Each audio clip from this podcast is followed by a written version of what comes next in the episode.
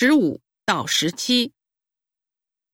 以前我们团队里有一个小姑娘，每次做项目汇报时，只要其他人提出不同观点和意见，还不等对方说完，她就会开口反击。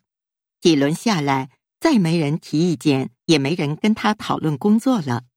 后来有一天，她对我说：“这个团队很冷漠，大家有意孤立她，她打算辞职。”于是我问她。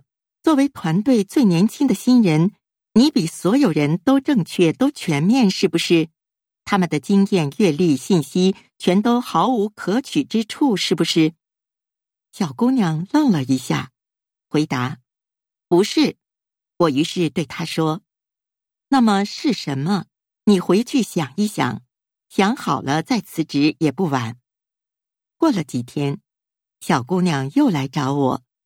我的心态没有放开，缺乏自信，所以面对别人的批评和质疑，我的第一反应是别人在攻击我。其实不是，人家是在帮助我进步。请再给我一次做项目汇报的机会，我要学着听不同的声音，不被一个词、一句话牵动情绪，不急着纠结和澄清细枝末节，而是去汲取有价值的反馈。如今，这个小姑娘已经是我们公司策划部的主任了。十五，小姑娘为什么觉得大家孤立她？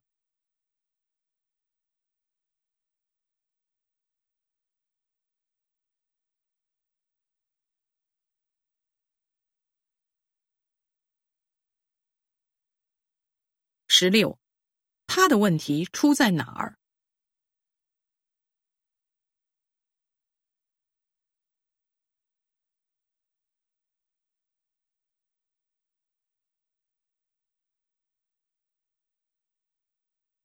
十七，关于这段话，下列哪项正确？